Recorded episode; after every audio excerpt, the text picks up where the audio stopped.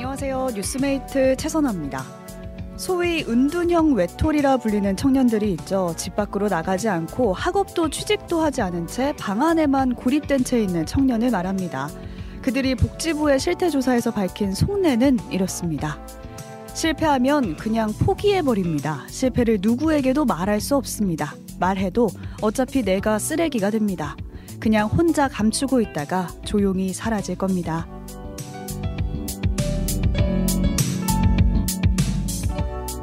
자신의 고민을 가족에게 털어놓아봤자 넌 의지가 약하다 이런 평가를 받고 상처받은 이들은 더 혼자가 됐습니다. 그러다 고립의 시간이 길어지다 보면 문득 공포가 찾아오고요. 결국 외부 기관에 도움을 요청하는 순간이 온다고 하는데요. 용기 내 뻗은 손을 제때 잡아줄 수 있도록 정부가 처음으로 고립 문둔 청년의 사회 복귀를 돕는 지원 방안을 내놨습니다. 홀로 지내던 그 방문 너머로 우리의 관심이 조금은 가닿길 바랍니다. 2023년 12월 13일 수요일 오뜨밀 라이브 시작합니다.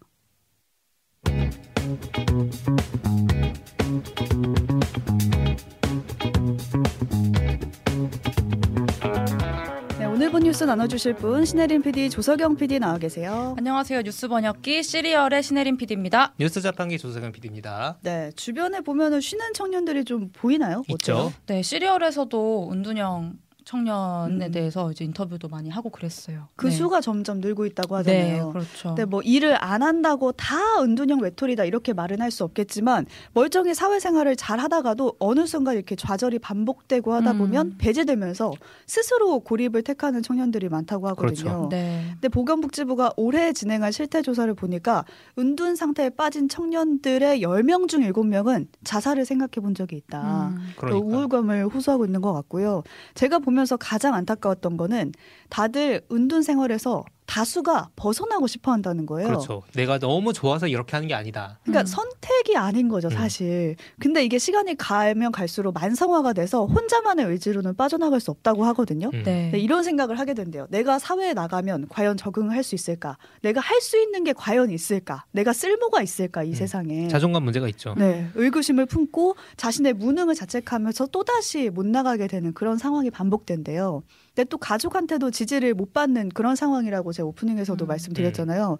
그러니까 정말 안 되겠다 싶을 때는 결국에 외부 기관의 도움을 요청하는데 여기까지 가는 것도 대단한 거예요. 그렇죠. 음. 그것도 엄청난 용기이기 때문에 전문가들 말로는 이때를 놓치면 안 음. 된다고 하거든요. 저희가 인터뷰했던 곳도 민간이었는데 음. 니트 컴퍼니라고 니트족의 니트예요. 네. 근데 이제 뭐 도와주는 거예요. 뭔가 컴퍼니처럼 컴퍼니 역 뭔가 역할을 부여해가지고 어, 어좀 이렇게 사회생활을. 하는 것처럼 이제 사, 사실상 하는 거죠. 밖으로 나오는. 거죠. 네, 근데 너무 만족도가 좋았어요. 그렇죠. 음. 근데 문제는 이게 정부 지원이 아니었다는 거죠. 민간이었죠. 야. 네, 네, 네, 어, 그렇죠. 그러니까 이런 상황에서 정부가 이번엔 정부예요. 음. 처음으로 음. 고립 문둔 청년을 위한 지원 방안을 내놓은 거예요. 되게 의미 있는 첫걸음이라고 생각이 되고 제가 이런 인원이 늘고 있다, 쉬는 음. 청년들이 늘고 있다 뉴스 볼 때마다 이거 좀 문제가 될 텐데 음. 방안이 안 나올까 했더니 이번에 나온 거예요. 그렇죠.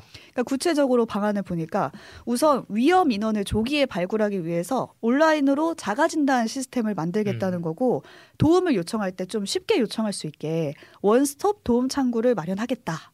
라고 음. 내놨더라고요. 그렇죠. 그리고 뭐 사업에도 예산을 한 13억 원 정도 투입을 하겠다. 음, 서울에 하나 정도 지으려나? 음, 청년을 위한 그런 고립 음, 청년을 위한 시작해야죠. 센터를 음. 짓는다고 하고요.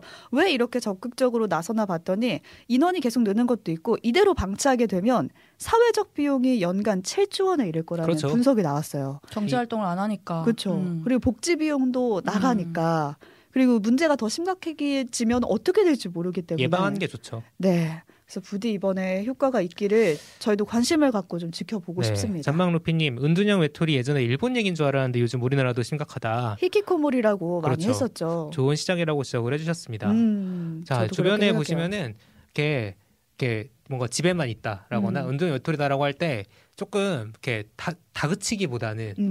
이런 얘기를 좀 해주는 게 좋아요. 사실 뭔가 도움을 받아볼까. 음. 라든가 뭔가 어디를 같이 간다거나 음. 그게 이제 저희 월요일에 얘기했던 것처럼 뭐 정신과적 치료가 필요할 수도 있지만 꼭 음. 그게 아니더라도 음. 사람을 만나가지고 활동하는 기회를 만들어 주시면 어, 도움이 될 수 있습니다. 은둔형 외톨이가 어쩌면 사회적인 구조와 이런 것 때문에 생겨난 것도 있거든요. 그렇죠. 취업 관련해서 자꾸 절망을 겪는다거나 좌절하면서 그래서 다른 사람의 도움이 필요한데 가족들한테는 많이 이렇게 지지를 못 받는다라는 얘기가 있더라고요. 그렇죠. 음, 자그치지 않음이 진짜 그게 되게 중요하겠다. 중요하죠. 응원해 네. 주는 게.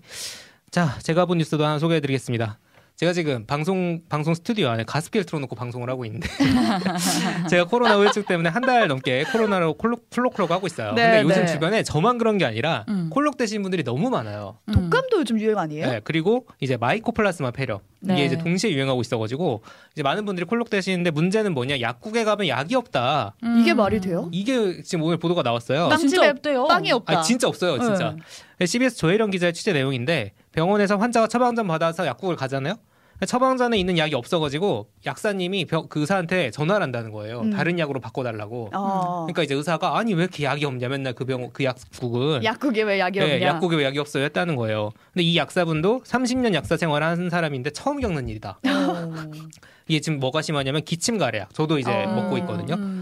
이건 물론이고 타이레놀 성분의 약이 공급이 잘 안 된다고 합니다. 그래서 뭐 아. 사재기까지는 아니지만 평소보다 많이 쌓아놓고 음. 인플루엔자, 그러니까 독감 환자는 지금 11월 초에 369명이었는데 한 달 만에 785명 돼서 두 배 됐거든요. 오, 두 배가 늘었군요. 네. 그리고 마이코플라스마 폐렴 환자도 지금 한 달 동안 1.4배가 증가했다고 합니다. 어, 도대체 상황입니다. 정부에서 뭔가 대책이 필요한 거 아니에요, 이러면? 그런 생각이 드는데 음. 정부는 사실 상황을 점검해 보니까 마이코플라스마 폐렴은 안정 상황이고 음. 약제 자체도 부- 부족한 건 아니다. 그러니까 음. 비축제가 있다라는 얘기인데 오늘 제가 본 기사 중에 인상 깊었던 게 제주도에서 지금 약이 부족해가지고 난리라 그러거든요.